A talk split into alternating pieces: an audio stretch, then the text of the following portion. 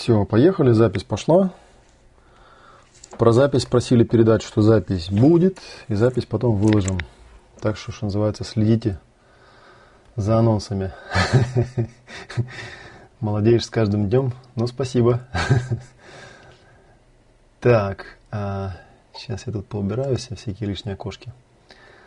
Так, слышно хорошо. Ну, тогда, в общем, поехали по нашему семинару. Семинар называется «Как управлять своими эмоциями». Вот. А, ну, на тему можно говорить очень долго. На самом деле, как вы знаете, у меня есть трехдневный серьезный семинар, этому посвящен этой теме. Причем на семинаре постоянно вечно не хватает времени, так что вот в современном формате в Академии у нас это семинар, плюс еще супервизия, то есть практика идет 4 вечера, плюс еще практикум потом идет – вот. А, ну и дистанционный курс у нас сделан на основе видеозаписей, сделанных на живых тренингах, на нескольких. А, у нас сейчас есть полтора часа. Ну, в течение полутора часов я постараюсь вам а, максимум информации, максимум полезного по этой теме дать, то, что можно в тему запихать, чтобы вы могли хотя бы на минимальном уровне оценить, насколько вам живой семинар или дистанционный курс нужен – вот. А те, кто захочет большего, те пойдут на дистанционный курс или пойдут на тренинг и будут прорабатывать и осваивать все эти наши там шкалы, про которые я буду рассказывать и так далее, которые есть в курсе. Вот. А кому-то, может быть, достаточно будет того, что я дам сейчас на этом семинарчике. Вот. Так что смотрите, как бы ваш шанс оценить, насколько вам эта тема интересна, насколько вам эта тема нужна и так далее, и так далее, и так далее. тренера видеть, а, как обычно, вот почему-то я не понимаю, в первый раз люди что ли приходят. Я видео выключаю. Ну, могу, конечно, включить, но есть вероятность, что будет тогда со звуком проблемы будут, что не хотелось бы. Вот. Да и тем более, в общем, информации особо, разве что есть куда смотреть. Окей, ну, поехали тогда по плану. Я, в общем, размышлял все, как бы тут начать и как бы так вот рассказать, чтобы, э, ну, как бы и нашим, и вашим, да, чтобы и тем было понятно, кто вообще не в теме, и тем было интересно, кто слегка в теме, и так далее, и так далее. Вот. И, в общем, написал тут себе некий планчик, по которому вот я примерно буду идти.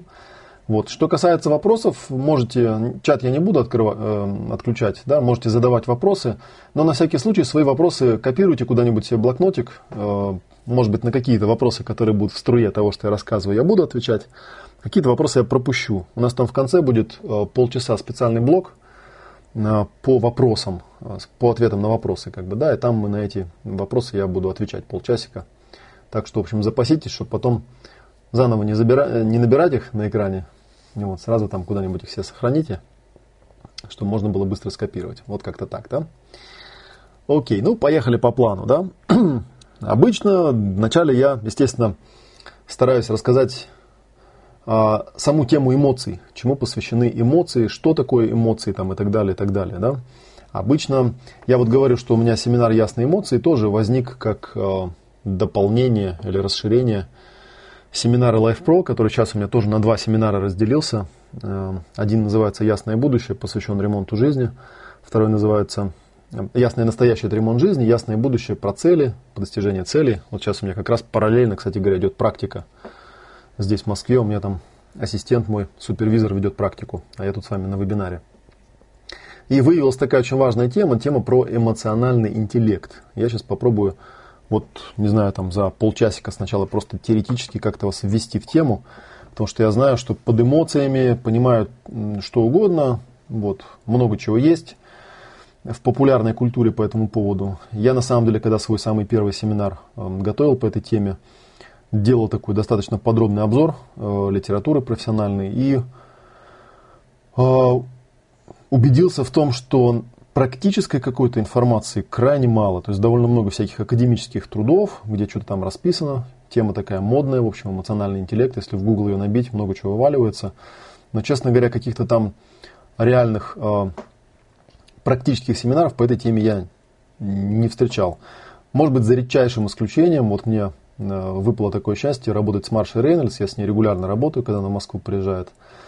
Это такой, в общем, мировой э, специалист мировой во всех отношениях. Такая классная тетка, в общем. Э, по эмоциональному интеллекту как раз она эту тему когда-то э, поднимала, вводила в коучинг, написала несколько книжек по этому поводу. Вот, и, в общем, на семинарах довольно близкие вещи дает к тому, что я на своих семинарах даю. Я у нее кое-что там тоже набрал всякой разной информации. Но, тем не менее, все равно, может быть, я как автор, да, я предубежден, я считаю, что мой семинар такой достаточно уникальный, именно потому, что в нем есть практика, то есть не просто разговоры, о том, о сем, да, как классно быть эмоционально интеллектуальным, а есть конкретная практика для проработки. А, имя тренера Марш Рейнольдс ее зовут, она американка из Аризоны. А, не знаю, в ЖЖ мой зайдите, поиском наберите Марша Рейнольдс. Там даже есть какие-то аудиозаписи я выкладывал с ее семинара. Вот. Ну, что касается интеллекта, да, окей, начнем со слова интеллект. Как я уже говорил, интеллект э, определяют как э, я его определяю. Мне это определение когда-то попалось у Роберта Кiyosaki, по-моему. А, откуда он его взял, я уже не знаю. А, интеллект – способность а, видеть, различать, распознавать тонкие нюансы чего-либо. Вот, соответственно, эмоциональный интеллект, получается, это способность распознавать тонкие нюансы эмоций.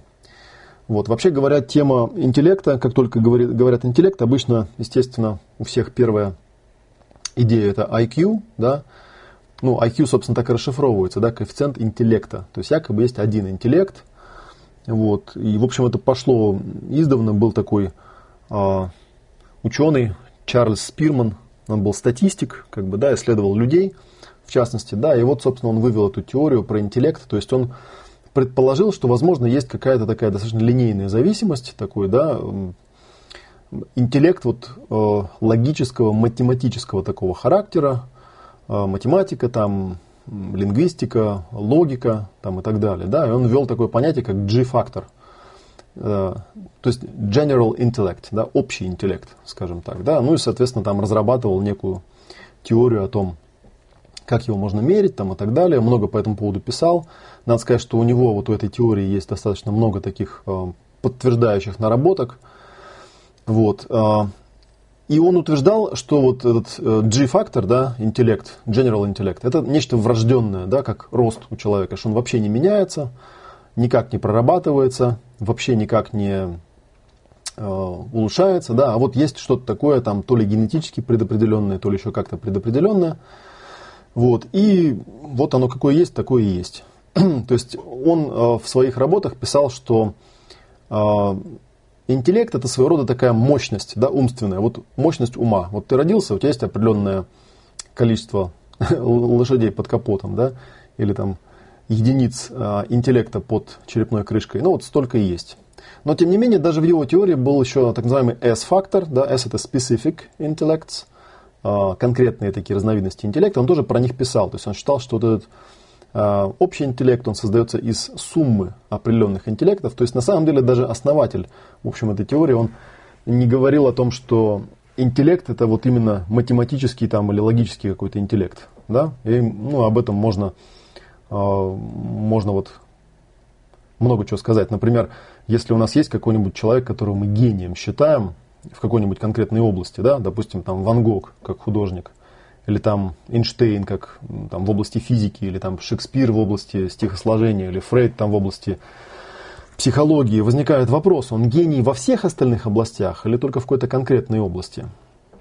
Гений же он обычно бывает в какой-то конкретной области, да, в каком-то домене, скажем так, да.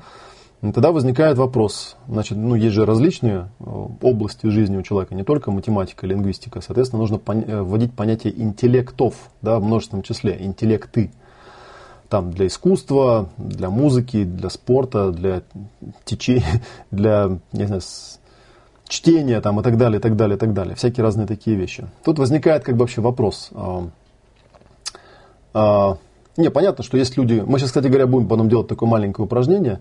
Я вам расскажу, какие там множественные интеллекты были наработаны. Попробуем некий профиль себе нарисовать, да, для интереса. Я это упражнение, кстати, даже на семинаре не делаю, так что это будет сейчас первый прогон. Возникает вот какой вопрос-то, да, какая связь между э, способностями и интеллектом? То есть можно ли сказать, можно ли четко определить, что значит быть способным? То есть есть ли какой-то один конкретный интеллект или много разных всяких там интеллектов? А, то есть мы уже вот э, два термина проговорили, да, есть интеллект, ну вот логический интеллект, да, и интеллект эмоциональный. Вот, тогда надо подумать, как они, как они измеряются, как бы, да, и как-то вот э, это тоже сделать. ну вот сейчас мы как раз, наверное, к этому и подойдем. Я уже говорил, что вообще говоря, по теории э, вот Спирмана, он говорил, что э, логический интеллект это своего рода мощность, вот мощность процессора, грубо говоря, в вашей голове, которая не меняется. Вот вам встроили. Но это по его утверждению. То есть на самом деле нам неизвестно, меняется она или не меняется. Ну, вообще говоря, наверное, наблюдая за людьми, как-то вот приходится признать, что действительно вот как-то особо он не меняется. Вот, ну, тут есть свои тоже нюансы. А, окей, ну, раз мы заговорили про множественные интеллекты, то есть ну, утверждаем, что есть много разных типов интеллектов, а, то можно вот упомянуть, например, был такой Ховард Гарднер, он ввел теорию множественных интеллектов, он еще в 80-х годах стал это разрабатывать, как бы, да, и вот, например, в 99 году он написал 8 типов интеллекта. А, и, в общем, эту теорию свою продвигал. вот. А, и сейчас я вам расскажу, что в этом есть надежда определенная в его теории, да, в теории множественных интеллектов. Вот попробуйте сейчас себе а, какой-нибудь листочек возьмите, положите под руку возьмите карандашик, мы сейчас попробуем нарисовать некую шкалу и себя по этой шкале пооценивать, посмотреть. А, ну, давайте там минуток, секунд 30 дам на то, чтобы вы это сделали.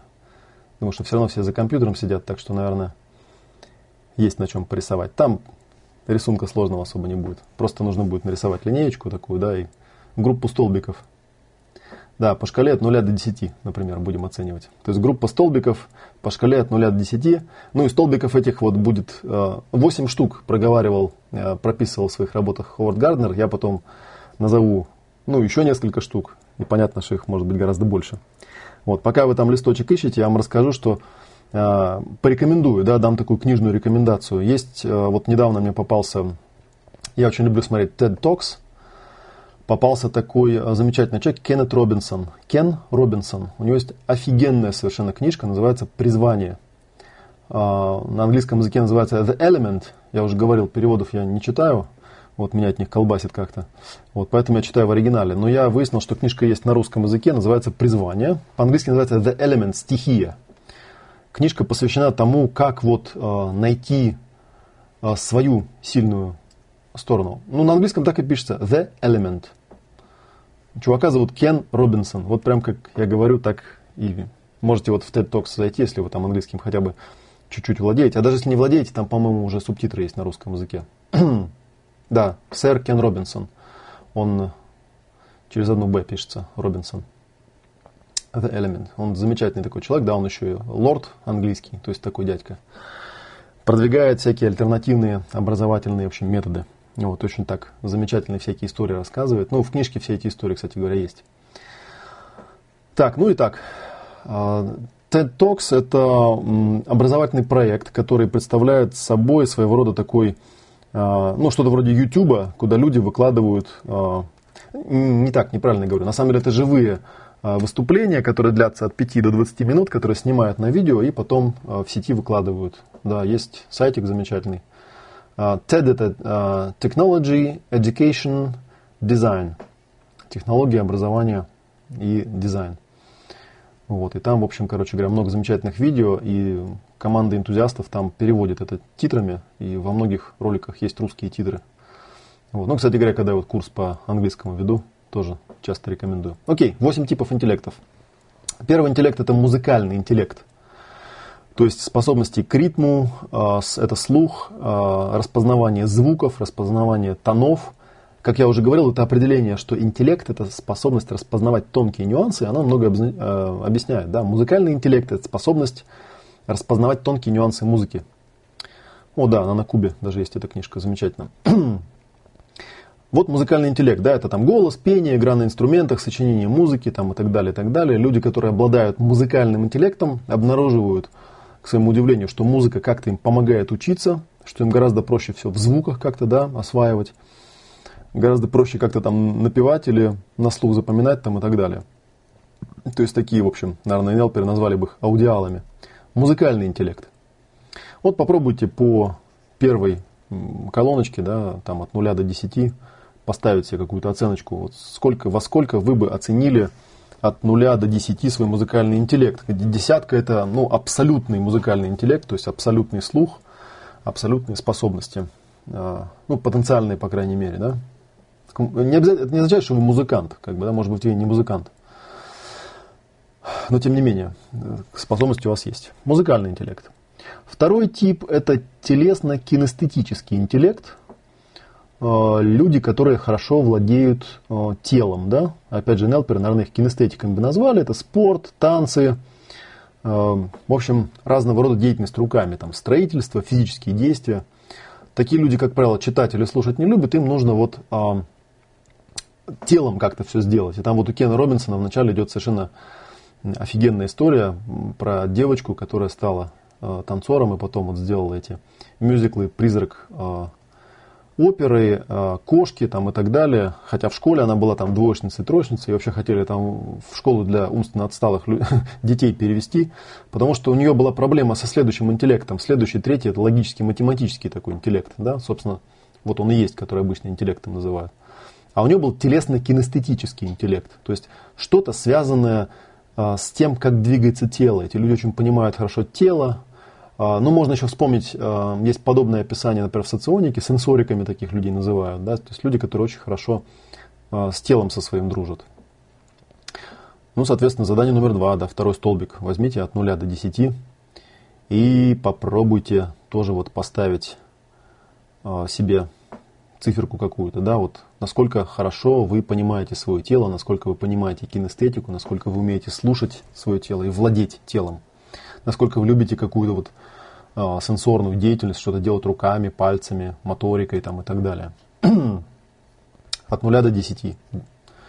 Да, но вот в десятке будут какие-то великие танцоры, или великие спортсмены, или великие, э, ну, в общем, люди, которые делают всякие чудеса с помощью своих тел.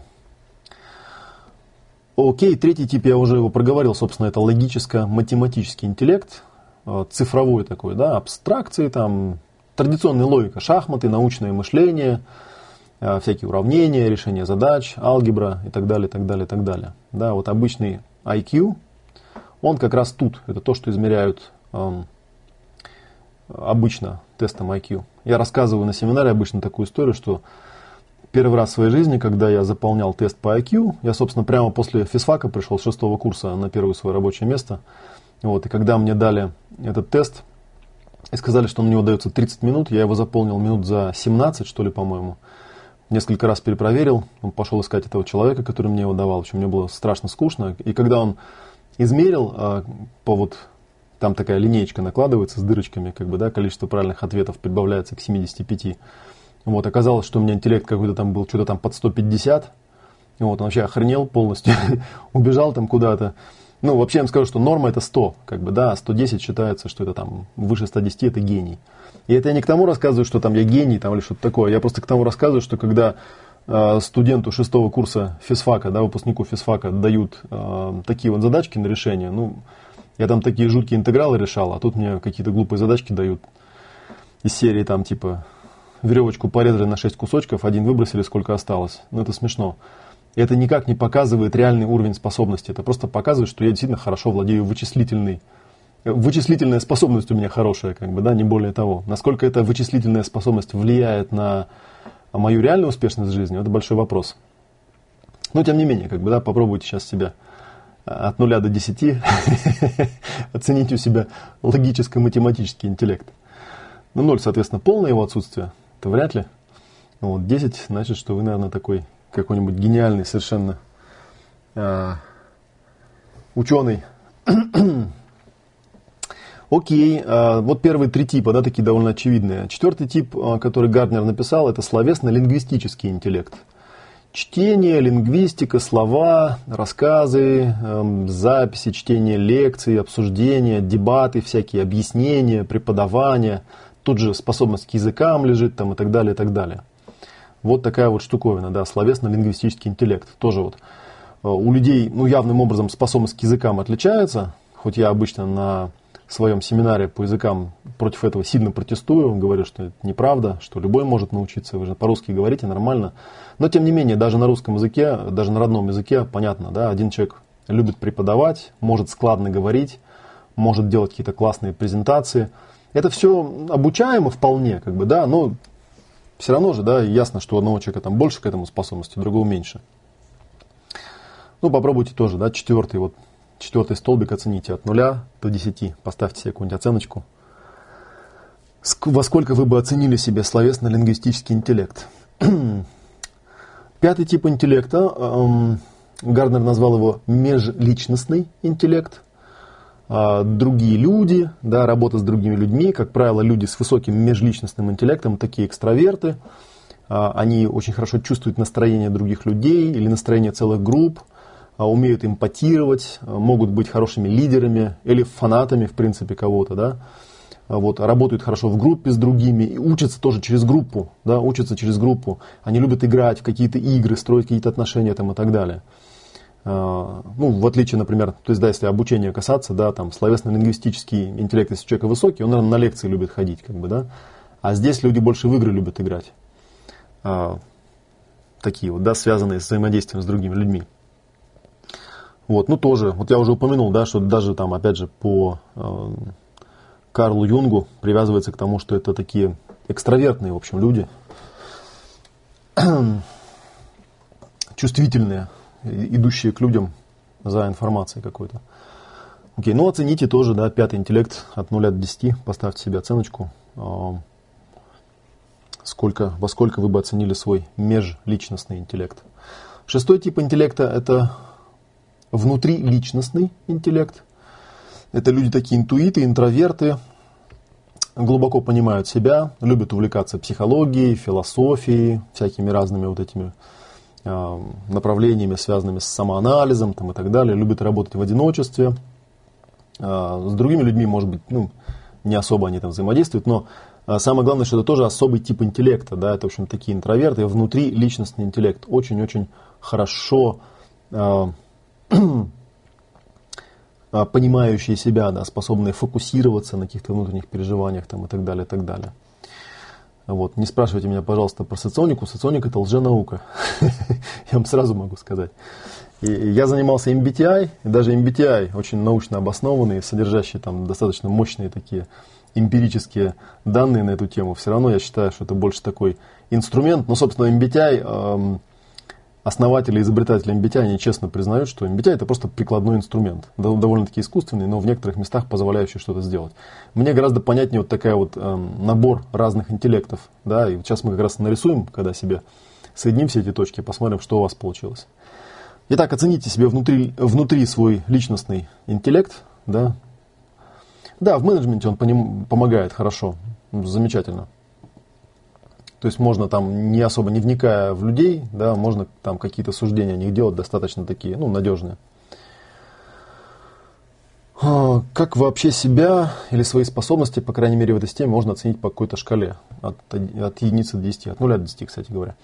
А, это называется субъективная шкала оценки. То есть а, ты оцениваешь сам себя. Вот я даю объяснение, что за фактор тут измеряется, ты себе ставишь какую-то оценку чисто субъективно как ты сам это чувствуешь внутри себя, не более того. А, как, может быть, вы знаете, отходя в сторону, всякие там эти психологические тесты на разные эти интеллекты, они, в общем, достаточно такие невалидные, как говорят психологи. Так, ну, у нас немножечко осталось, сейчас мы дойдем до нашей основной темы. Да, седьмой – это визуально-пространственный интеллект, а, визуализация, перемещение предметов, визуальная память. Люди такие хорошо решают всякие головоломки, хорошо ориентируются – у них обычно очень хорошая вот а, связь между а, ну, как бы наблюдением и руками, то, что они делают. Вот. Вообще говоря, вот этот седьмой тип, он очень похож, э, близок очень к третьему типу, да, вот к интеллекту э, математическому. То есть, грубо говоря, если там к третьему типу можно отнести алгебру, да, то к седьмому типу можно отнести геометрию. Вот. Ну, окей, если ты чувствуешь, что любое число больше нуля и меньше 10, замечательно. На самом деле, а, Чуть позже я буду говорить, что, вообще говоря, состояние всегда оценивается в отношении конкретных вещей. А когда вот такое размазанное общее дается описание, конечно, тут трудно оценить. Но я думаю, что большая часть участников в этом особой э, сложности не испытает. Окей, седьмой тип это визуально-пространственный интеллект.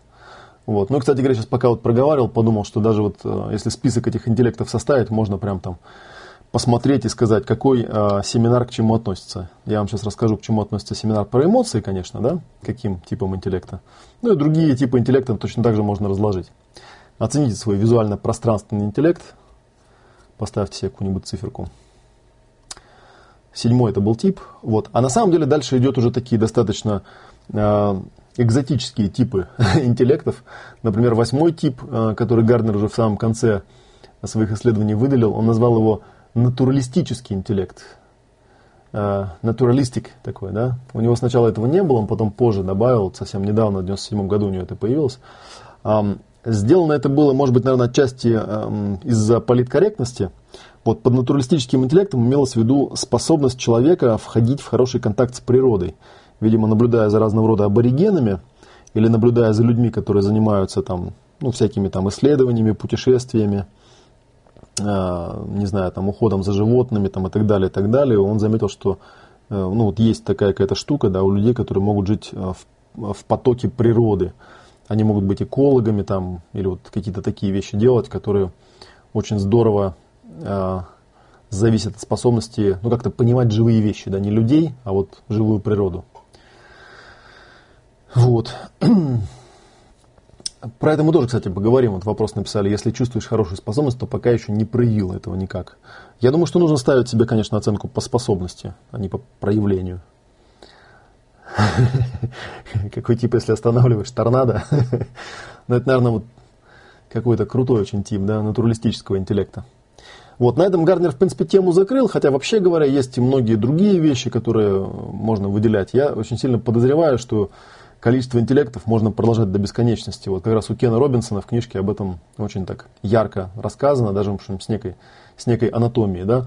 Есть, например, понятие духовного интеллекта, понятие там, экзистенциальной мудрости какой-то, да, там, экзистенциального интеллекта там, и так далее, и так далее, и так далее. Это вот очень как бы важный момент.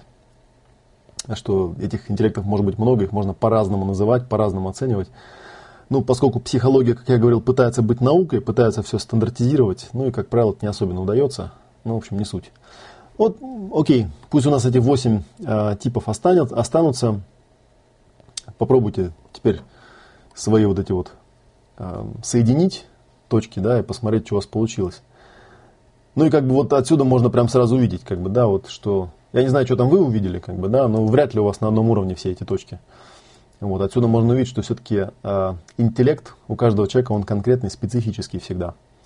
Вот, еще есть один момент, да, получается какая-то волна, получается какая-то такая штука, да, что-то побольше, что-то поменьше, можно даже увидеть какие-то у себя, наверное, там критерии, можно из этого сделать какой-нибудь, я не знаю, там тест по профориентации. Психологи, собственно, этим и занимаются, как правило. Есть еще один важный момент, вот, э, про который там вот Скарлетт 2 написала только что, да. Есть еще э, два параметра очень важных – Восьмой интеллект был натуралистический. Человек, который хороший контакт с природой имеет. А, есть еще такое понятие, как бы, да, по-английски называется fluid и crystallized intellect. Ну, по-русски скажем, гибкий и жесткий тип интеллекта, да. А, гибкий, это как, под гибким интеллектом имеется в виду некая такая интерактивная способность пользоваться информацией, думать на ходу, а, быстро ориентироваться в чем-то, да, то есть он такой текучий, текучий, наверное, да. Ну, считается, опять же, вот психологи утверждают, что пик его где-то в молодости наступает, потом все отвердевает, да, если человек перманентно не занимается самосовершенствованием, не учится, то, как говорится, старую собаку новым фокусом уже не научишь. А, а кристаллизованный интеллект, жесткий интеллект, это как бы опыт, опыт. А, ну, вот можно пример такой привести, да, что, допустим, нужно мне нанять какого-то сотрудника а, на определенную должность, и у меня есть там вариант, например, есть там молодой и способный сотрудник, да, видно, что он умный такой, способный, он как бы хорошо соображает, там подкован, эрудирован и так далее, но реального опыта у него нет.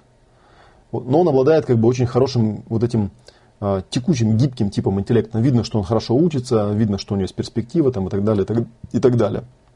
А другой вариант, допустим, человек, который там 15 лет занимался вот этим делом, у него какой-то свой был бизнес, у него есть резюме, там в этом резюме все написано, то есть есть конкретный опыт. Да, опыт всегда растет, кстати говоря, да, то есть уровень кристаллизованного интеллекта повышается, а вот уровень гибкого, к сожалению, ну хотя с другой стороны гибкий перетекает в жесткий, так что гибкий.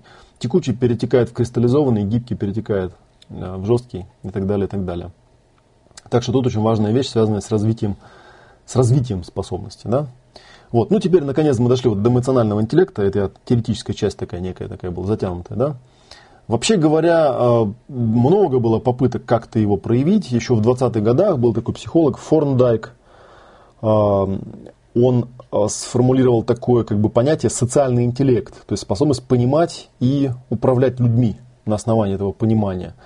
В 1940 году был такой Векслер. Он сказал, что на самом писал о том, что в своих научных трудах, о том, что когда люди взаимодействуют друг с другом, очевидно, есть какие-то неинтеллектуальные факторы влияния. И он критиковал, когда IQ, э, он говорил, что, ну, а, вот поскольку IQ не описывает этих неинтеллектуальных факторов, то этот тест не может быть а, достаточно валидным, поскольку сначала опишите как бы все эти факторы и докажите, что действительно IQ влияет на успешность человека, а не на что-то такое. Э, ну, вот про Гарднера мы уже рассказали, да, что вот, собственно говоря, он там Э, писал об этом тоже. Да? Собственно говоря, к эмоциональному интеллекту относятся пятый и шестой. Пятый и шестой тип. Это вот важно, к чему я все это рассказывал. Да? Межличностный интеллект и внутриличностный интеллект. И, и тот, и другой тип интеллекта, в принципе, у нас э, на семинаре затрагивается. Короче говоря, моделей много. Самое главное – это научиться использовать свой ум целиком для улучшения личной эффективности. Есть такая классная метафора. Нет, не Мартин Гарднер, Ховард Гарднер его звали. Гарднеров много, кстати говоря, всяких разных, да, в том числе и популяризаторов. Еще раз я скажу, есть такая классная метафора, да, что коэффициент интеллекта это как бы мощность машины, да, мощность процессора. Но, грубо говоря, если вы возьмете мощный-мощный компьютер и посадите за него какую-нибудь старушку, то как бы вряд ли она из этого компьютера, с помощью этого компьютера что-то толковое сделает. Или возьмете какую-нибудь там гиперклассную машину, там какую-нибудь Феррари, там, да, и посадите пенсионерку туда, бабу Машу. Ну и как бы она за, за угол заедет и в аварию сразу попадет. То есть этого недостаточно. А эмоциональный интеллект можно назвать э, искусством управления этим умом. То есть как выжать э, максимальный, э, максимальный профит, максимальную э, эффективность из того, что у вас есть. Да? То есть, условно говоря, классный профессиональный каскадер, например, да, там он и на не знаю, на «Жигулях» может такое вытворять, что вы будете просто поражены. То есть вы на своей там крутой тачке такого не сделаете. Вот то же самое там какой-нибудь классный опытный программист, он может и на сравнительно немощном компьютере может э, делать чудеса, в то время, в то время как э, кто-то и на мощном компьютере как бы не особенно справляется с теми задачами, которые стоит. И самое главное, самое важное, то, что все признают, и наука вроде как бы это даже подтверждает, что если Э, коэффициент интеллекта, он как бы не прорабатывается не увеличивается, то эмоциональный интеллект, он явно совершенно прорабатывается, причем сравнительно легко. И он легко а, увеличивается. Вот. Это, это важно. а чем я обижаю-то, я не понимаю. Олег, обижаешь. Чем я обидел? Не очень понятно. Окей, берем, короче, эмоциональный интеллект и можем его прорабатывать. Прорабатывать можно его в любом возрасте. Вот, и к чему он относится, да? Вот, э, вообще говоря, эмоциональный интеллект, он как-то так в публику пошел э, с подачи Дэниела Голмана. Кстати говоря, у него есть книжки. Э, ну да, если... А, про бабу Машу. Ну, у кого какие кнопки, извините. Я же не знаю, какой там у вас компьютер стоит. И бабу Машу я имел в виду абстрактную вполне. А, про Дэниела Голмана. Он написал несколько книжек. Они, кстати говоря, там можете найти их на Озоне. А, по-моему, одна из этих книжек прямо и называется «Эмоциональный интеллект». Вот. Он выделял такие пять основных эм, областей, эм, которые прорабатываются, когда вы практикуете развитие эмоционального интеллекта. Да? Э, самоосознанность в отношении чувств. Да, например, то есть, насколько человек может идентифицировать, что там внутри него происходит. А, эмоциональный контроль, то есть способность не попадать вот под эти вспышки эмоциональных э, э, каких-то там всплесков таких, да, и ну, как бы руководствоваться эмоциями, да, становиться рабом эмоций, а как ты ими управлять, да, как управлять своими эмоциями, у нас название вебинара, собственно говоря, да. Ну и некая такая устойчивость вообще в повседневной жизни, то есть когда ты можешь поставить себе какую-то цель, двигаться к этой цели и, в общем, как бы не, не подвергаться такому, быть помехоустойчивым, что называется. Да? Легко увидеть, что вот эти вот три области самоосознанности, эмоциональный контроль и устойчивость, они относятся к внутри личностному интеллекту, да, то есть к шестому, по идее. А остальные, оставшиеся два, это эмпатия к другим людям, интуиция, то есть способность строить э, отношения с людьми, распознавать эмоции, считывать эти эмоции, предсказывать поведение людей, да, интуичить там и так далее. И последнее это отношение, работа с чувствами, то есть способность строить э, взаимоотношения с людьми.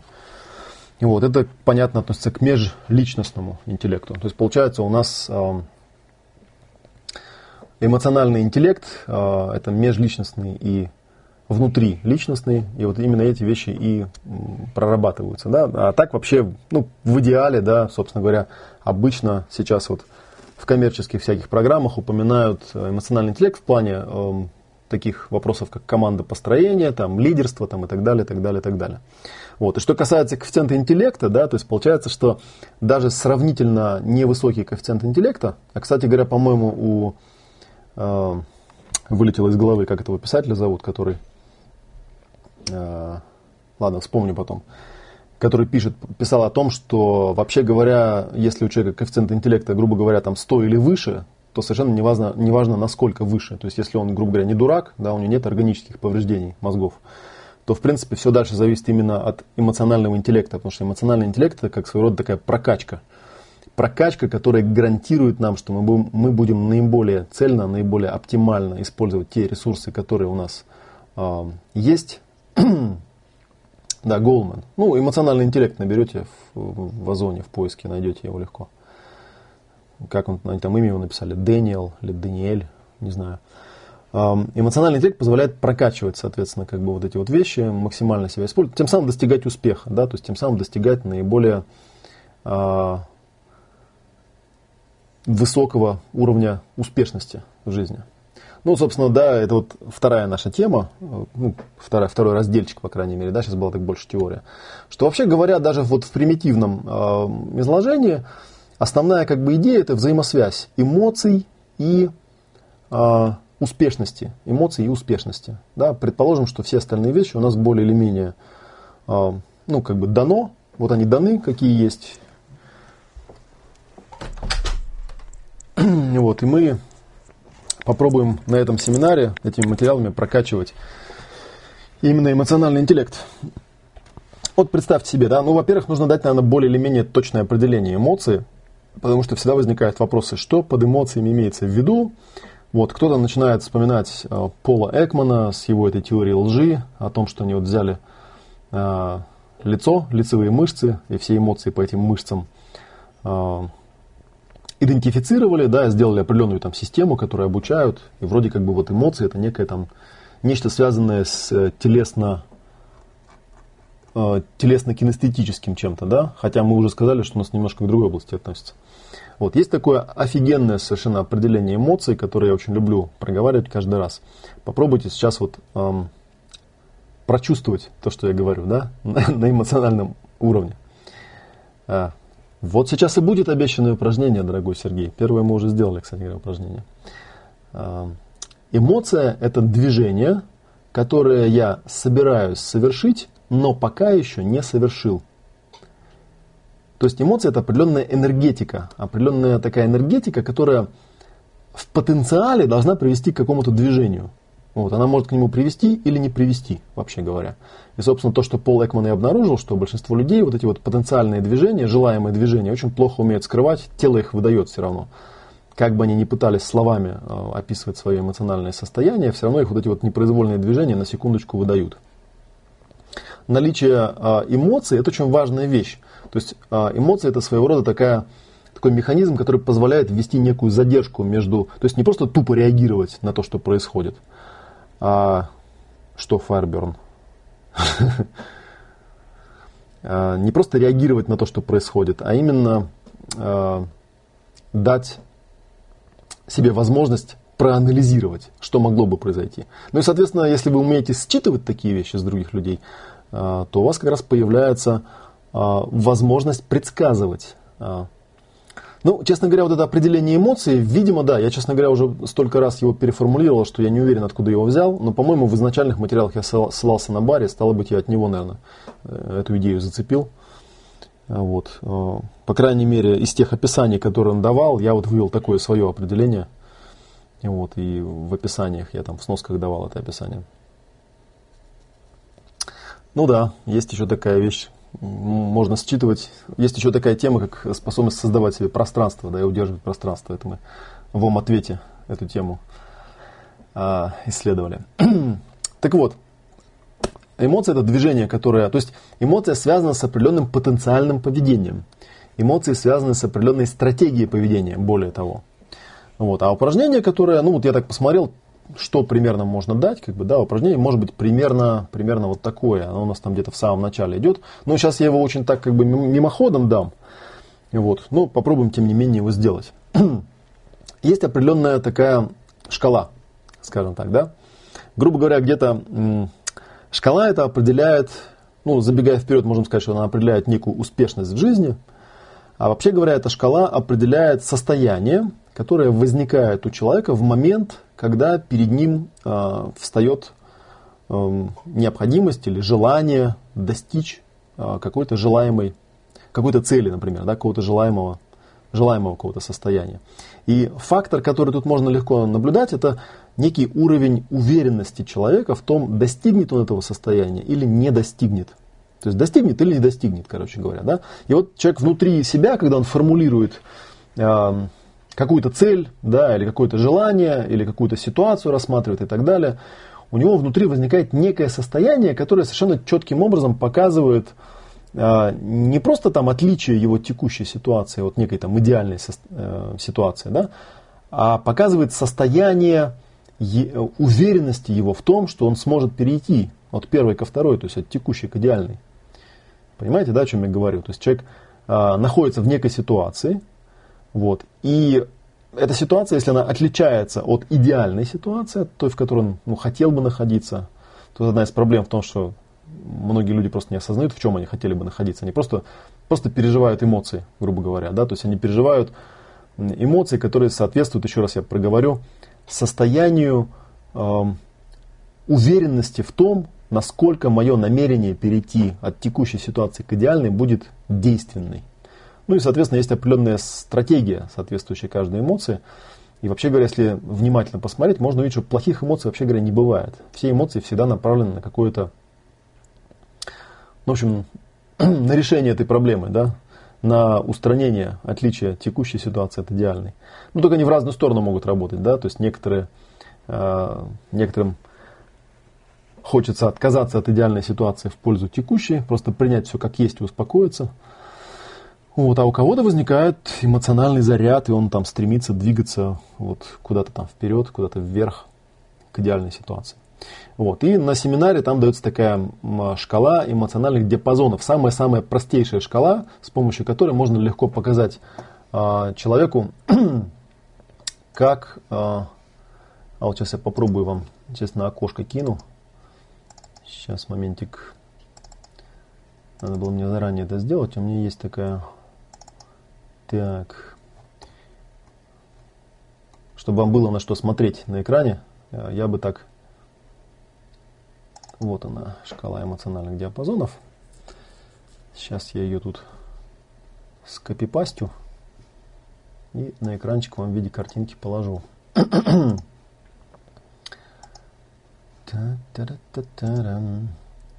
Вот пока я тут это делаю, можете какие-нибудь вопросы позадавать, если есть какие-то вопросы кого-нибудь что-нибудь интересует.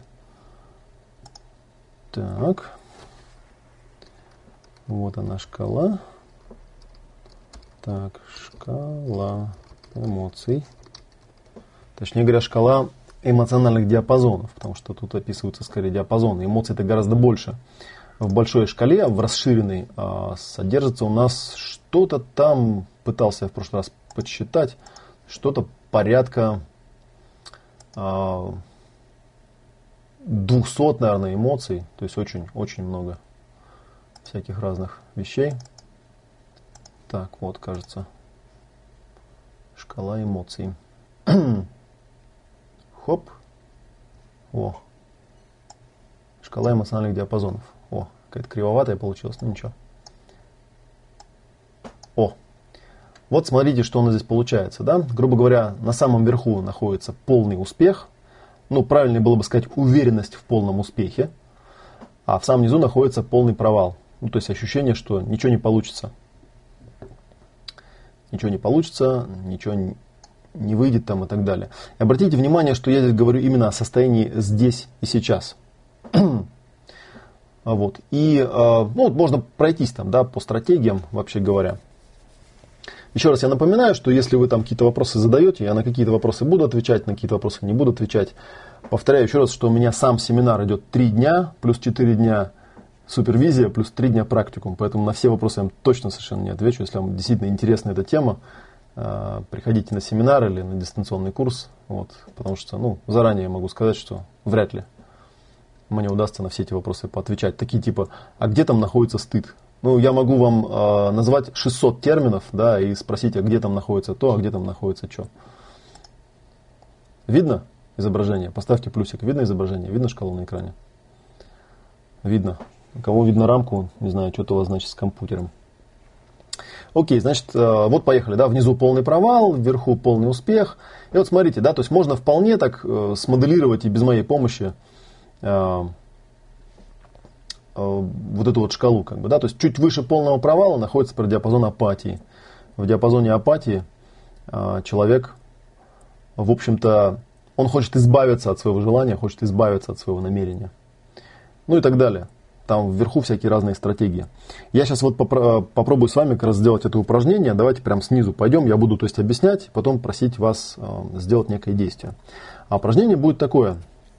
Я попрошу вас найти какое-нибудь достаточно укорененное убеждение, которое у вас есть. Я вам хочу показать одну вещь, как можно достаточно эффективно работать с э, убеждениями. Потому что, опять же, многие психологи говорят, что с убеждениями работать невозможно, с фиксированными идеями работать невозможно. Это, в общем, такая ужасная тема, которая никаким образом не подковыривается. вот, и все, короче говоря, ужасно. Вот, попробуйте вспомнить какое-нибудь мнение, например, о себе, какую-нибудь фиксированную идею, с которой бы вам хотелось поработать, которую бы вам хотелось расфиксировать. Пример может быть абсолютно любой, любое негативное высказывание. Когда я работаю с клиентом, да, я спрашиваю, что тебя беспокоит? Он говорит, меня беспокоит то, что у меня ничего не получается. Это мнение, да, очевидно, у меня ничего не получается. Вот, и мы это прямо и записываем, берем как формулировку, у меня ничего не получается. Или там, я неудачник, например, да, то есть какая-то оценка в отношении себя. Там, меня никто не любит, Та же самая штука. То есть любое мнение, которое у вас есть о себе, от которого бы вы хотели избавиться. Давайте я вам дам минутку, подумайте над этим. Что-нибудь одно сформулируйте, да, чтобы мы там сильно не расплывались. Какую-нибудь фиксированную идею, какое-нибудь фиксированное мнение, которое у вас есть о себе, и от которого вы бы хотели как-то, ну, которое бы вы хотели расфиксировать скажем так.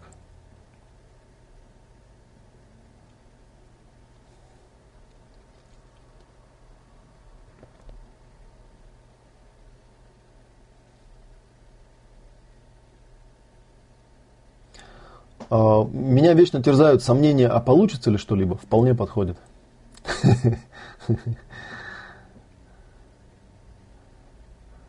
Какое слово последнее где?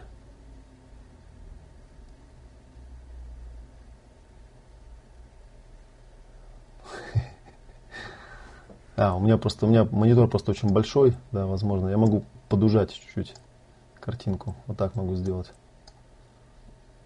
У меня просто стоит два монитора огромных, гигантских.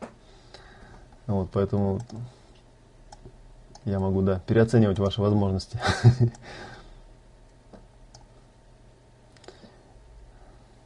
Ну да, то есть здесь можно вот подвигать ленточку вот эту подвигать с правой стороны. Окей, вот берете вот это вот, то, что вы сейчас себе записали, нормально, очень классный, кстати, пример. Я не знаю, чего хочу, я боюсь водить машину по городу, я ничего не помню, там, что-то поздно начинать, нет надежд. Вот замечательно, да, запишите себе эту формулировку, сейчас мы с ней поработаем.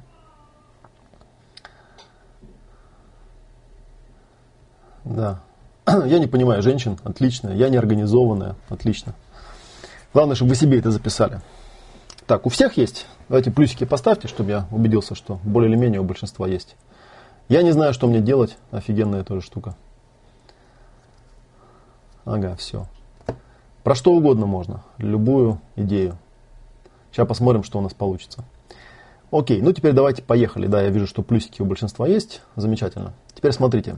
Теперь возьмите себе эту идею, прочитайте ее, проговорите внутри и представьте себе, что вы находитесь в состоянии полного провала. Вы находитесь в состоянии полного тотального провала, и при этом у вас всплывает эта идея.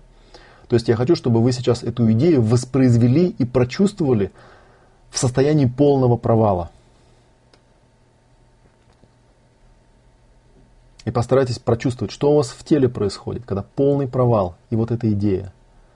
Какие ощущения, когда полный провал и вот эта идея. Что в вашем пространстве происходит, когда полный провал и эта идея.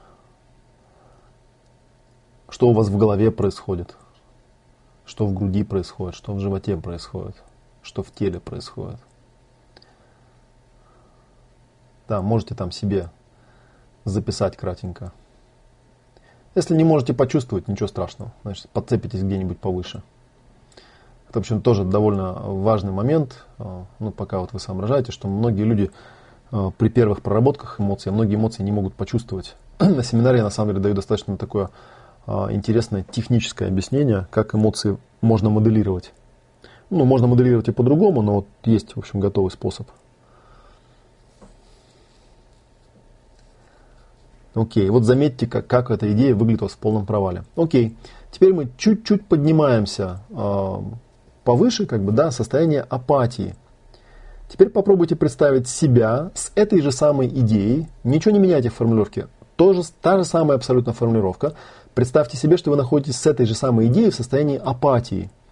В состоянии апатии человек хочет, чтобы все побыстрее закончилось. Он хочет избавиться от этого состояния, которое у него есть он ищет избавления, да, он хочет, чтобы... Он ничего не может делать, он хочет, чтобы кто-нибудь пришел вообще и убил, да, что он даже сил нет самого себя убить.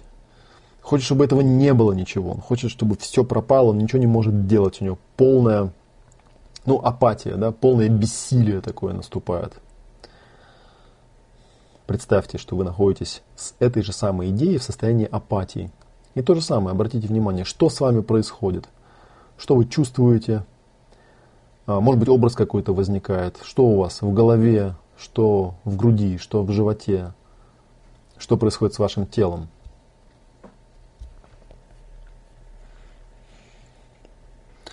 Полном провале человек уже, по сути, капец ему пришел.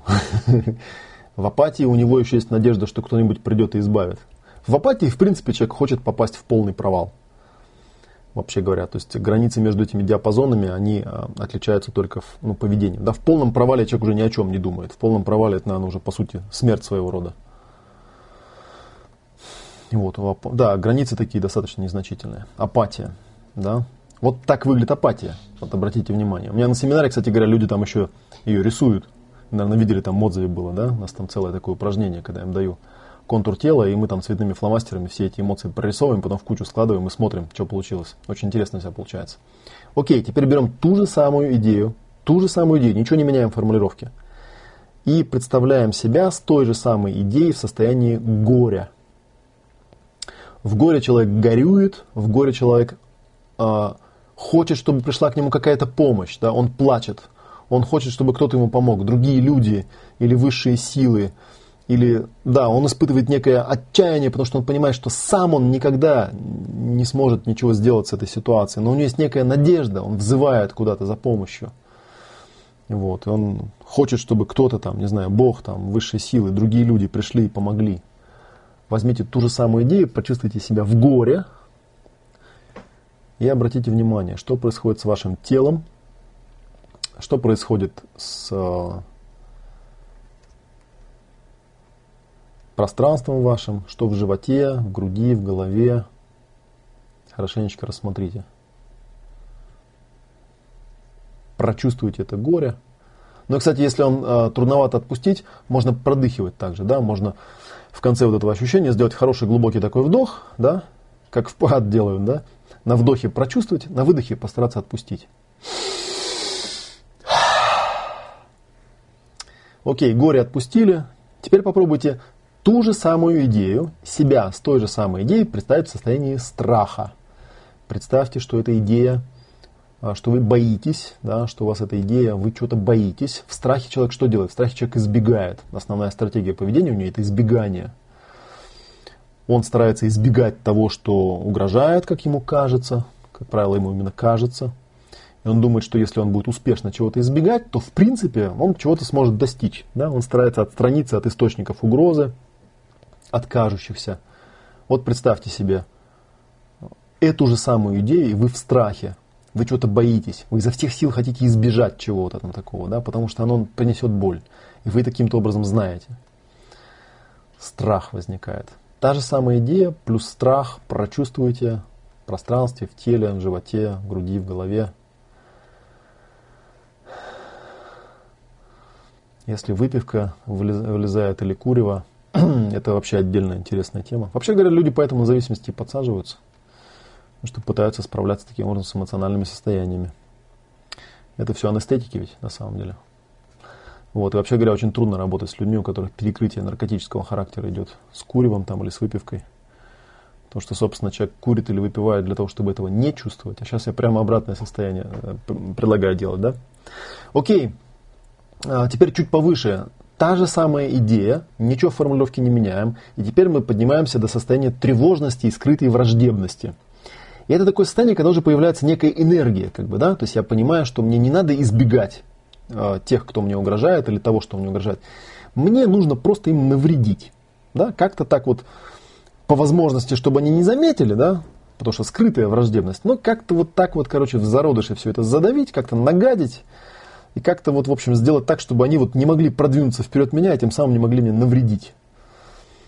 А, вот в скрытой враждебности человек тревожится, и он, как правило, из этого состояния тревожности, он склонен эм, как-то вот, в общем, все то, что мешает ему реализовывать его намерения, как-то это, в общем, давить и подавлять. Вот представьте себе, да, это, ну, например, такое состояние, когда я сижу и там про кого-нибудь, как в том анекдоте, да, какую-нибудь дрянь думаю, думаю, а, нифига там. Ну, кстати, частенько такие, такой попадается, там, когда вот, на мой взгляд, там, семинар какой-нибудь ведешь, а тут тебе в аудитории, или вебинар даже, на семинаре труднее просто это делать. А тут какой-нибудь человек, а, ничего нового он не рассказывает, какую-то херню несет, выпендривается тут, что там, ля-ля-ля, ничего нового в этом всем нет. Та же самая идея, в тревожности, да, то же самое. Тролли, кстати, да, абсолютно, тролли на форумах, они имеют скрытой враждебности. Сами ничего полезного не делают, но, но они тревожатся, они тревожатся, что кто-то их лучше, что кто-то впереди там и так далее. Ну, мы все периодически, к сожалению, в такие состояния попадаем. Прочувствуйте тоже, вот, посмотрите, что у вас с пространством, с телом, что в животе, что в груди, что в голове.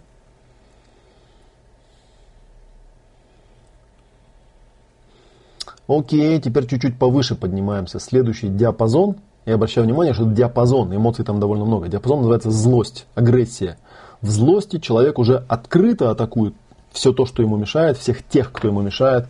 В злости он злится, да, он делает какие-то агрессивные движения, он гневается, он, он какие-то потоки выпускает, он злится. Возьмите и представьте себе, что та же самая идея, вы с той же самой идеей, но вы в состоянии злости находитесь злитесь.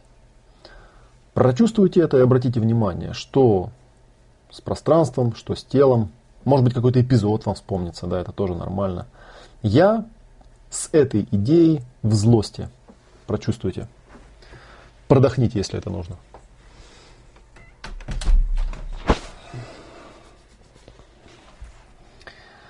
Окей.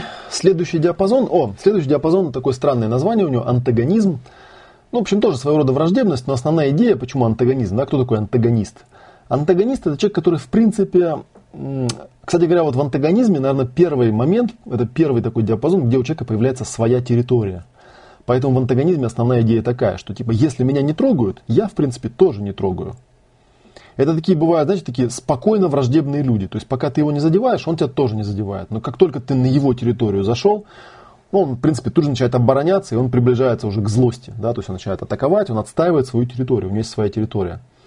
Обратите внимание, что в злости, в скрытой враждебности, в страхе, в горе, в апатии, в полном провале у человека нет своей территории. Он как бы чувствует себя на чужой территории. Поэтому эти эмоции часто возникают, воспринимаются как негативные эмоции. Да? Это эмоции, стратегия которых основана на неравной борьбе, условно говоря. Представьте, что вот вы сидите в какой-то своей, не знаю, там, в своей квартире, на своем рабочем месте, да, и вот пока на вашу территорию никто не залезает, вы, собственно, испытываете некое спокойствие, да, можно даже сказать, удовлетворенность. Но вы так как бы слегка на чеку, в антагонизме, да, что ну, там вон враги ходят, да, у меня забор есть, да, вот тут внутри забора у меня все в порядке, но за забором враги, за забором чужая территория. Основная стратегия, да, это вот типа мы мирные люди, но наш бронепоезд стоит на запасном пути. Если что, смотрите тут. Прочувствуйте антагонизм, продохните. Так, ну теперь повеселее пойдет. Да? Следующий такой э, диапазон это скука. Скука э, это такое состояние спокойствия и безразличия. Вот. В скуке человек ничего не боится. В скуке у человека есть своя территория. И в скуке, если человеку начать там угрожать, например, или что-то там запугивать, ну, ему просто скучно становится. Он смотрит на тебя так, думает, господи ты, боже мой.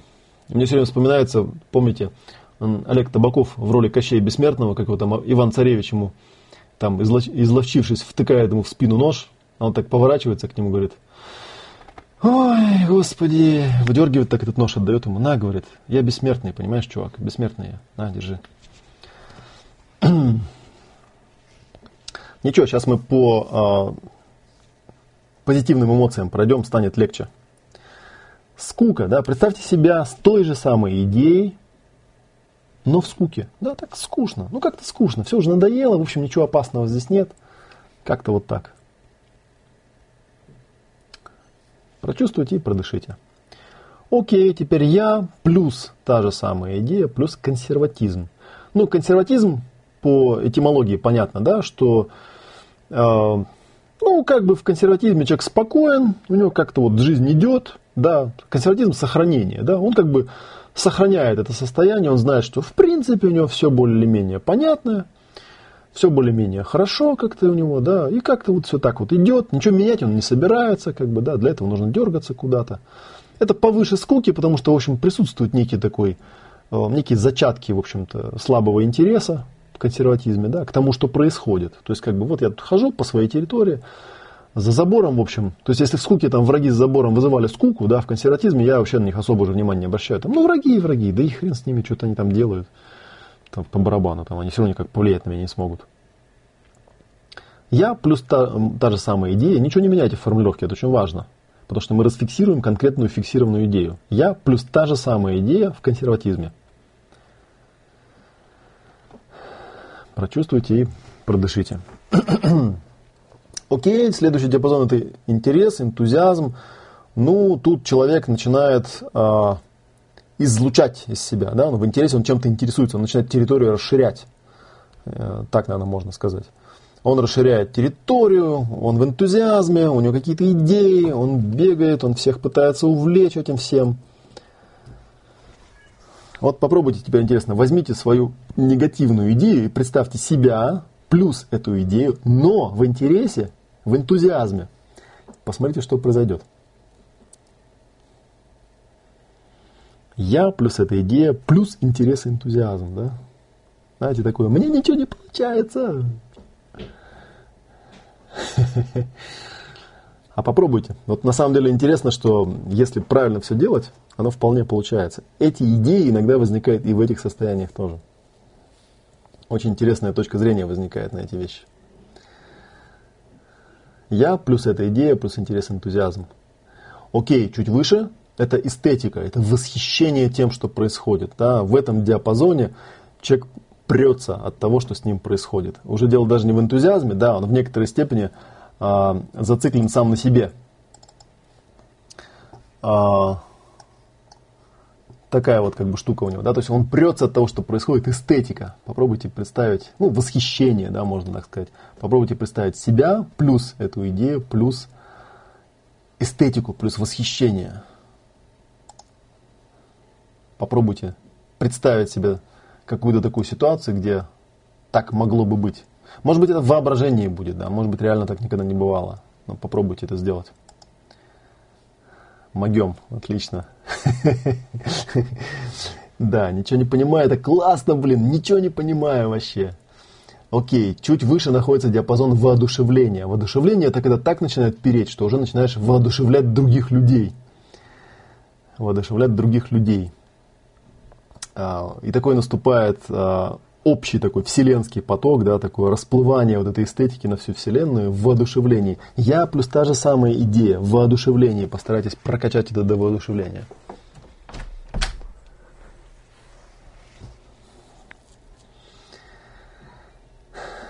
Да, отличненько.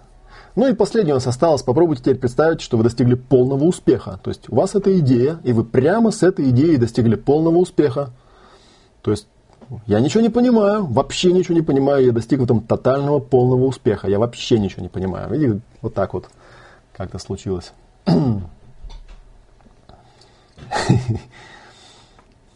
Ну, прочувствуйте, продышите. Ну, вот. ну и теперь уже вот я там немножко за час выскочил. Сейчас у нас чуть попозже будет э, блок ответов, как бы, да, я дам некоторое время остыть. Вообще говоря, это вот одно из упражнений. Понятно, что с первого раза, скорее всего, не получится. Там довольно много нюансов. А, и обычно мы работаем с так называемой расширенной шкалой. А, вот. Там гораздо больше эмоций, и там даются еще дополнительные технические объяснения. Но поначалу мы делаем вот именно это упражнение. То есть мы берем какие-то наиболее явные э, идеи, то есть там даже есть определенные заготовки такие специальные, что именно можно проработать, и мы их тщательно продуваем, прокачиваем полностью снизу до верху, снизу до верху. Постепенно, постепенно, постепенно. У меня это называется, кстати говоря, процесс поднятия по шкале номер один. У меня много всяких разновидностей процессов а, поднятия по шкале. Вот. И они помогают ну, данный конкретный вот этот процесс, он предназначен для э, работы, в частности, с фиксированными идеями. Там в курсе он подробнее объясняется. Ну, примерно вот, а, вы уже знаете, как он делается, да, такая вот штуковина. Вот. И, собственно говоря, а, что у нас, я смотрю, что тут ничего я не пропустил по плану, да, то есть, ну, как бы, вот полчасика у нас еще осталось, есть несколько тем, куда можно дальше двинуться, да, мы, естественно, успеем, наверное, не так уж много за полчаса, я всегда вот выхожу как-то за рамки, да, ну, темы, я не знаю, могу прочитать, вот, вы пока подумайте, а, что можно было тут рассказать. Что у нас там еще есть? А, есть расширенная шкала диапазонов, расширенная шкала, где все эмоции подробно описаны. Мы также там прорабатываем по определенной технологии. Вот, есть много упражнений, там мы сами составляем эту шкалу, потом сравниваем с той шкалой, которая у меня уже есть заготовленная, посмотрим где чего, учимся удерживать высокие эмоции, учимся делать фокусирование и прояснение пространства, э, используя вот эти новые навыки работы с эмоциями. Вот. Ну и на практике там довольно много э, всякой работы. Самая основная практика это так называемый форсаж шкалы тонов, который позволяет прокачать эти эмоции. То есть, и там как бы эффект он многосторонний, многогранний. С одной стороны, мы учимся распознавать эти эмоции, выводим их на сенсорный уровень, да, рисуем, изображаем, там и всякое разное. Да, кстати говоря, я вам э, э, могу подтвердить, э, что Ясные эмоции – это наиболее затратный семинар. Я всегда с него выхожу, знаешь, и знаете, я начинаю думать, если эмоции – это не энергетика, да, то тогда что это? Потому что даже если я просто нахожусь в классе, а мои участники сами там тренируются, разбившись на группы, все равно потом выходишь и чувствуешь, что что-то такое сегодня в пространстве происходило очень мощное. Ни на каком другом семинаре такого не бывает, ни на каком. Ничто не сравнится с ясными эмоциями. Вот, вот такая вот штуковина. Ну, собственно говоря, я вам сейчас напомню, да, что сейчас вот у нас идет продажа дистанционного курса «Ясные эмоции» в честь э, запуска, как я вам уже говорил, наверное, да, вы это знаете, он продается с хорошей скидкой. Ну собственно, как вы понимаете, вебинар-то самый был затеян для того, чтобы вам и э, попродавать. Вот дальше на него цена действительно будет значительно выше, как мы всегда делаем с курсами, но так как вы э, со мной тут сейчас присутствуете, я вам хочу сделать бонус. Все, кто закажет курс э, до конца дня сегодняшнего, получит еще дополнительную скидку 15%, а, порядка 1000 рублей для варианта с тренером. Вот. А, ну и чтобы заказать курс, нужно вот перейти по ссылке. Сейчас я вам дам эту ссылку и код скидки, по которой можно хоба. Ну, вставляйся. Вот по этой ссылочке можно перейти. Вот. Так, что-то у меня здесь осталось. Write to message here. Почему-то. Еще раз попробую, да. Вот тут э, скидка из пяти циферок состоит. Слышно меня, нет? Алло. Поставьте плюсик, кто слышит меня. А, слышно. Ну, это значит какие-то неполадки. Ну, тут периодически случаются на визике такие вещи. Хорошо. Тут несколько человек написали. А дистанционный курс, он идет, ну, как бы перманентно. То есть, вот вы сейчас на него запишетесь, как бы, да, и будете работать. А живой семинар, у меня обычно я его делаю пару раз в год. Вот. Конечно, вживую семинар э, ну, втыкает гораздо сильнее. Вот. Так что такая, такая вот тема. Так он примерно происходит. Так, ну, собственно говоря, вот в оставшееся время хотелось бы поотвечать на ваши вопросы. Надеюсь, что у вас появились какие-то вопросы по существу. Я по возможности, ну вот насколько нам там позволит, а, а даже чуть поменьше времени осталось, насколько время позволит, я на эти вопросы поотвечаю. Вот, так что у нас сейчас наступает блок ответов на вопросы. Если у вас были вопросы, на которые я не ответил, или вопросы, которые хочется задать прямо сейчас, давайте пишите их, пожалуйста. Вот, и я буду на них вам отвечать. По сути, ну и стараюсь, постарайтесь задавать вопросы, пожалуйста, про эмоции, потому что я понимаю, что хочется про все сразу задать. Кто хочет вопросы про все сразу задавать, записывайтесь к нам в группу Ом Ответ. а, так, что входит в дистанционный курс? В дистанционный курс входит, как я уже говорил, дистанционный курс сделан на э, базе видеозаписей, а, живых тренингов, нескольких видеозаписей. Специально эти записи ну, нарезаны определенным образом, к ним сделан специальный чек-лист. А, там есть ведущий, дистанционный курс ведет ведущий, есть практические задания. То есть все подробно расписано по практическим заданиям. То есть примерно по той же самой программе, что идет и живой тренинг, за исключением того, что у вас э, с тренером, с ведущим э, общение идет заочно. Вот. Э, соответственно, вы будете получать аудиозаписи, видеозаписи, э, раздатки все, инструкции и поддержку со стороны ведущего. Вот что входит в дистанционный курс. Так, перепрожили, продышали, а как завершать?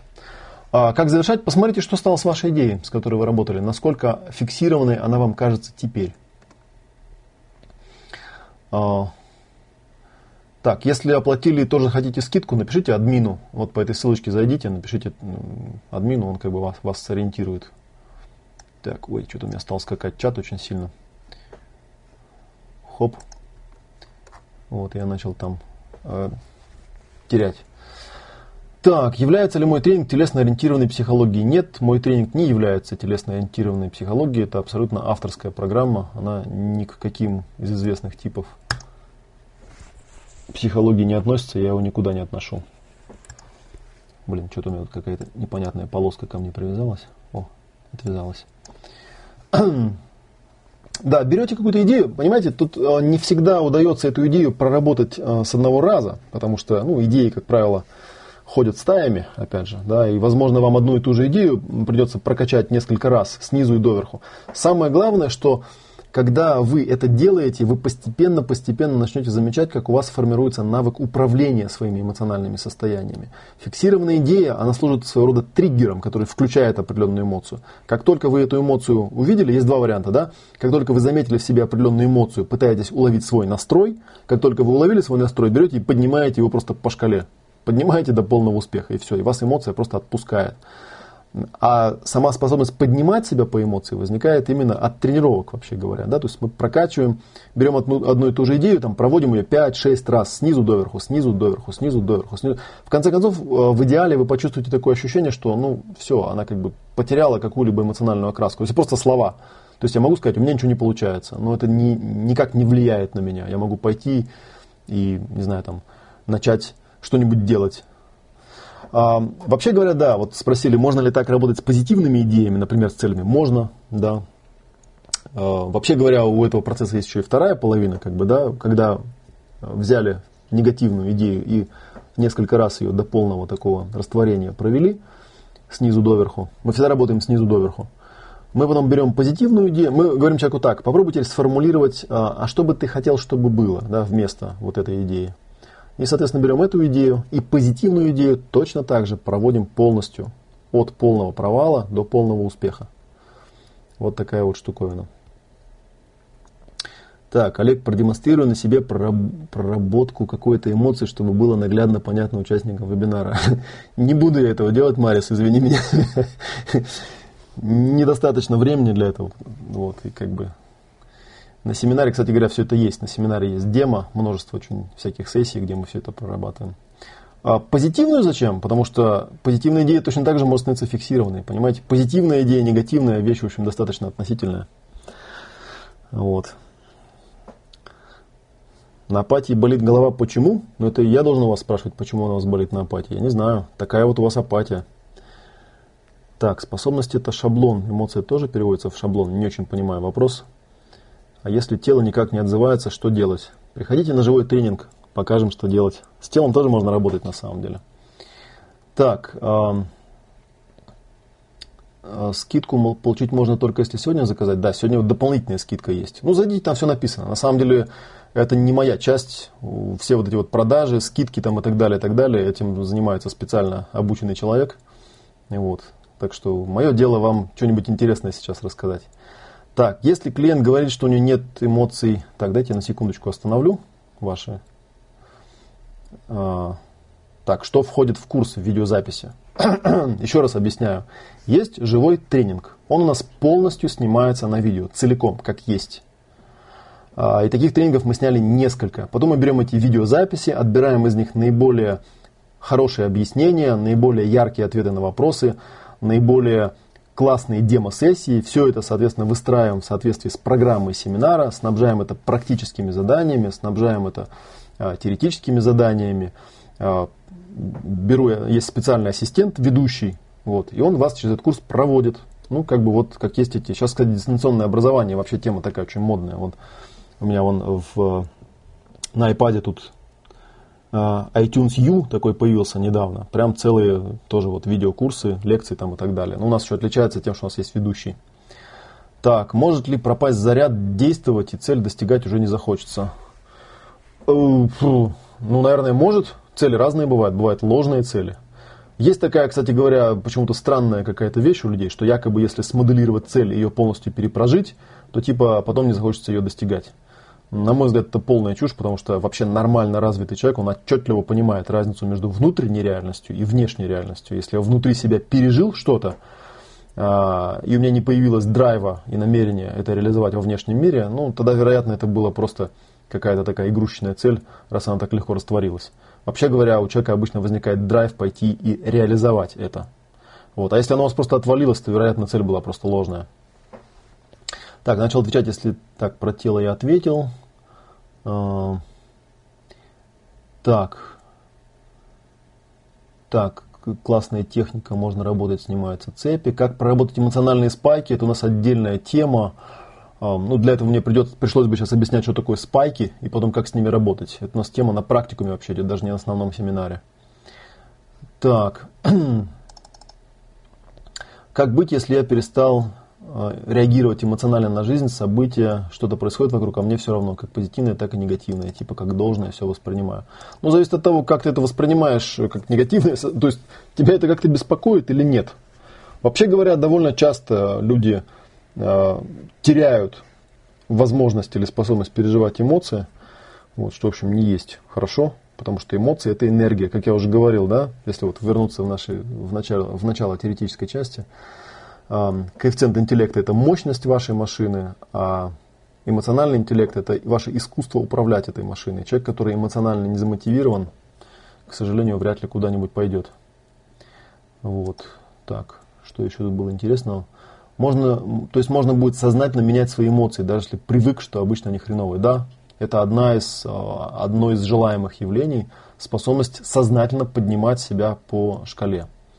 Реально ли прочувствовать особые оттенки прошлых эмоций намеренно? Да, мы это делаем специально, я уже говорил, у меня есть упражнение, практика точнее говоря, называется форсаж э, расширенной шкалы. И вот, там эмоции просто более подробно там описаны, потому что перед этим мы их очень долго сначала выводим на чувственный контур. А, так, это вроде бы ответил. Так, что входит? Так, тогда я отпускаю чат, вот и смотрю еще раз, есть ли еще какие-нибудь вопросы у вас. Чат опять заработал, можете опять пописать какие-нибудь вопросы. Или скопировать, да, те, кто последовал моему совету, у тех уже есть готовые формулировки. Так, нет, хочется чат побольше сделать размером, а тут мне почему-то хоп, хоп. О.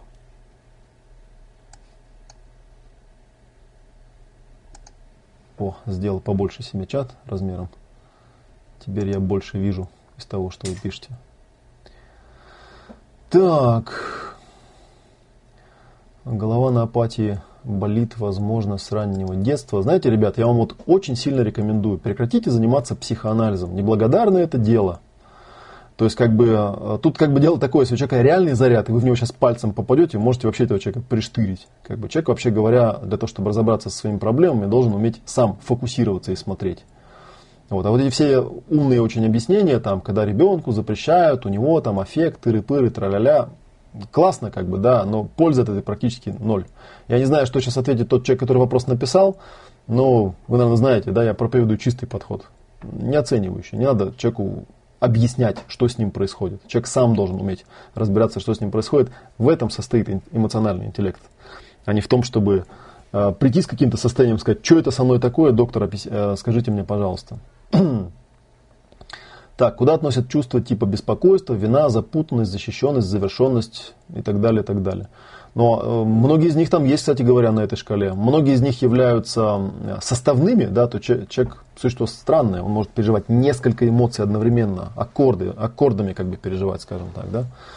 Вот, и это тоже, в общем, вполне наблюдаемая такая штука. Надо ли прорабатывать все аспекты проблемы?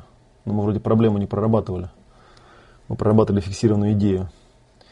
А если кажется, что сердце разорвется от утверждения в полном провале? Не разорвется. Если оно до сих пор не разорвалось, то и в этом упражнении тем более не разорвется.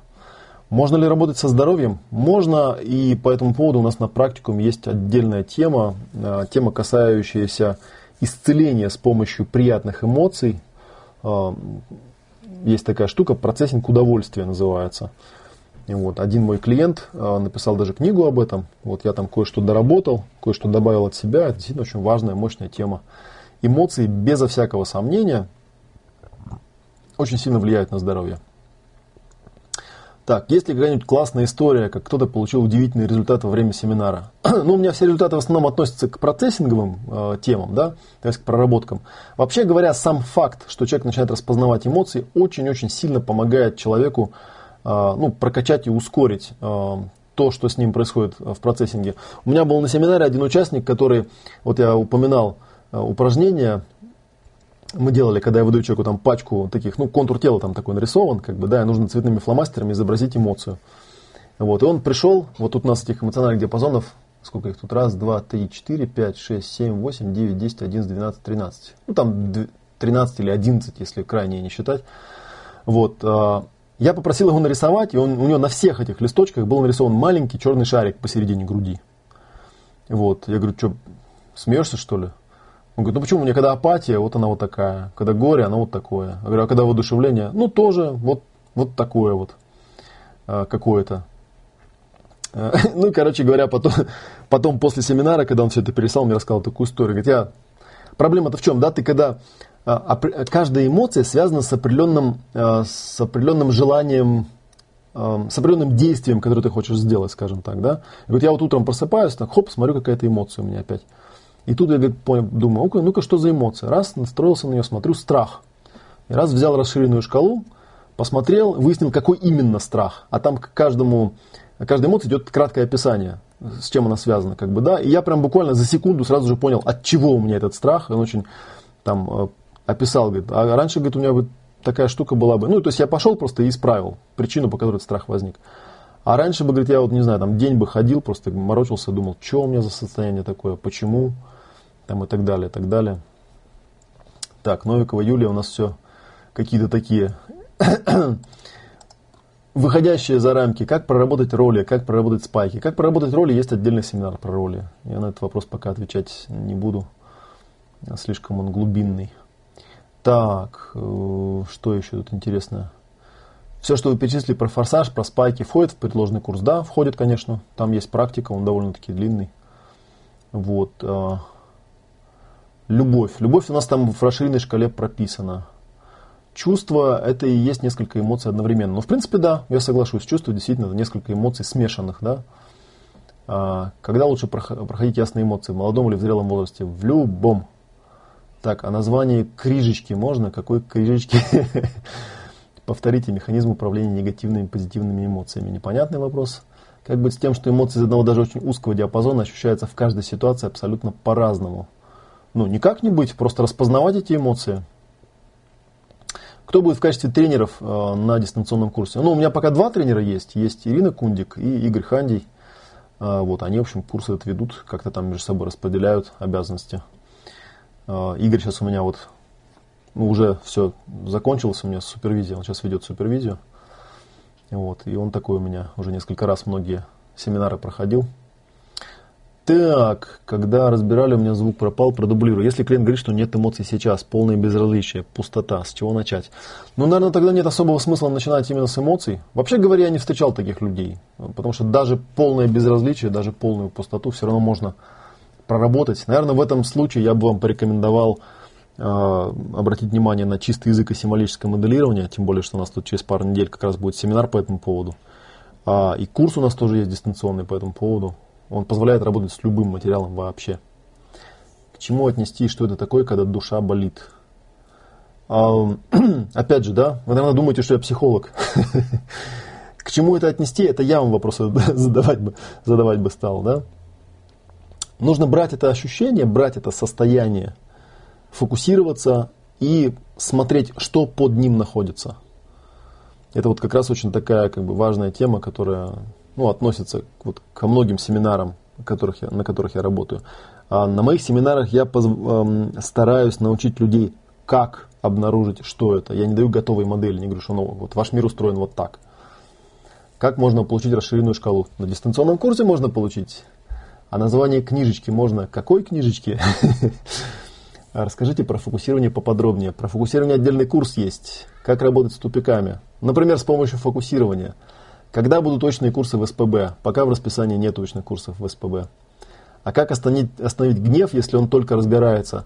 А, есть такой Маршал Розенберг, у него есть замечательная книжка, называется «Язык жизни». Там где есть отдельная глава а, о гневе, что с ним делать.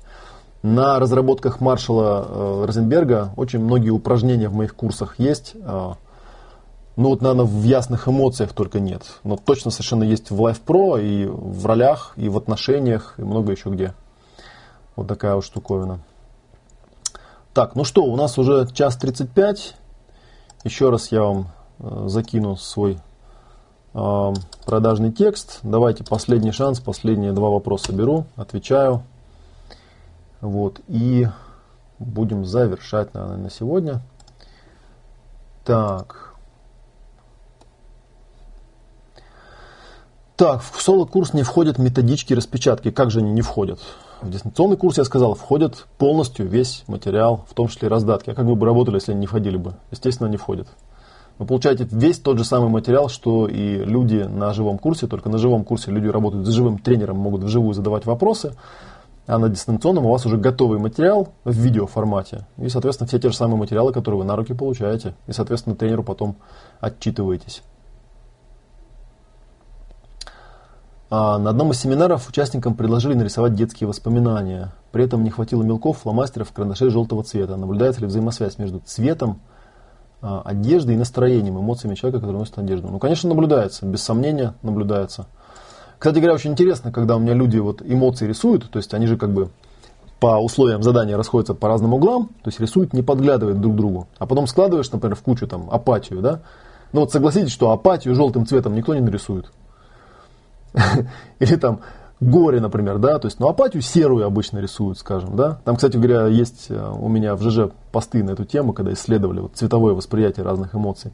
Горе там рисуют тоже какое-то там синее, там фиолетовое, там какое-то, да, страх там. Ну, то есть есть определенные закономерности. У разных людей это цветовое восприятие разное, да, но тем не менее, э, в общем и целом, э, есть определенные вещи, которые без сомнения являются закономерностями в плане цветового восприятия. И цветовое восприятие, я считаю, одно из самых важных. Так же, как вот есть, грубо говоря, есть метафора, когда эмоции сравнивают с музыкой, да, с музыкальными нотами. Поэтому отчасти, кстати говоря, оттуда и приходит шкала тонов. То есть есть типа шкала музыкальных тонов, а есть шкала эмоциональных тонов. Каждая эмоция это как клавиша, а чувство это как аккорды, например, да, там и так далее. Вот. То же самое касается цветов. Есть радуга, и можно эмоции разложить по определенной радуге вот, и посмотреть, каким цветам что соответствует. Так, соло чем отличается? Чем отличается от чего? Как представить убеждение у меня не получится в полном успехе? Это вопрос, который я вам задал бы. Так написано на, странице, на страничке рекламы. Что написано? Я не знаю, на какой страничке реклама написана. В дистанционном курсе вы будете получать э, все э, материалы по мере прохождения. так, интересно мне стало, что там на страничке рекламы написано. Сейчас откроем, посмотрим. Так.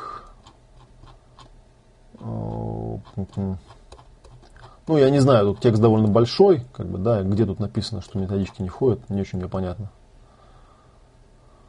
А, соло, понял, да. Ну, опять же, вы меня не напрягаете, эти все вещи составляю, составляю не я. Соло это означает, есть просто такие товарищи, которые говорят, а, дайте нам все материалы, мы их вот будем сами проходить, вот там и так далее. Ну, окей, мы тогда даем вам просто... То есть это самый такой простой вариант. Вы, вы берете э, обработанную видеозапись тренинга, и занимаетесь по ней сами, просто и все. Стоит гораздо дешевле, вот, если вы почувствуете, что вы это можете делать. Бывают такие люди, знаете, обращаются и говорят, а вот давайте. Так, мой ЖЖ находится по адресу, так, я уже, наверное, остановлю чат, потому что у нас опять. Так, живой журнал находится по адресу. Вообще меня очень легко найти на самом деле. Берете, набираете Олег Матвеев. Вот, вот вам мой ЖЖ. Олег Матов, livejournal.com. Так, Маршал Розенберг. Маршал тоже есть на кубе, кстати говоря. Как встроить чистые эмоции в Live Pro. Ну, это уже такой специфический вопрос. Желтая апатия. Ну, может быть, у кого-то и желтая апатия. А, он не Марк, да, он Маршал. А, так, ну, вроде бы все. Все. На те вопросы, на которые мог я поотвечать, я поотвечал. Вот, заходите, короче говоря, на страничку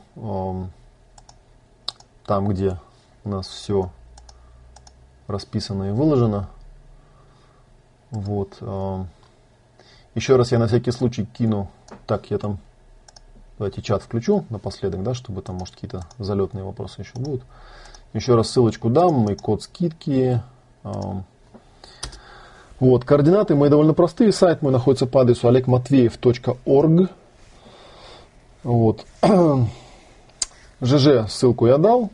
Вот, приходите. Да, у Маршала Ризенберга, в принципе, на русском языке одна книжка, «Язык жизни» называется, да. И там есть глава про гнев, вообще говоря. Вот, так что, в общем, заходите, осваивайте. Приходите на живой семинар, приходите на дистанционный курс. Или, в конце концов, просто можете взять на видео, посмотреть.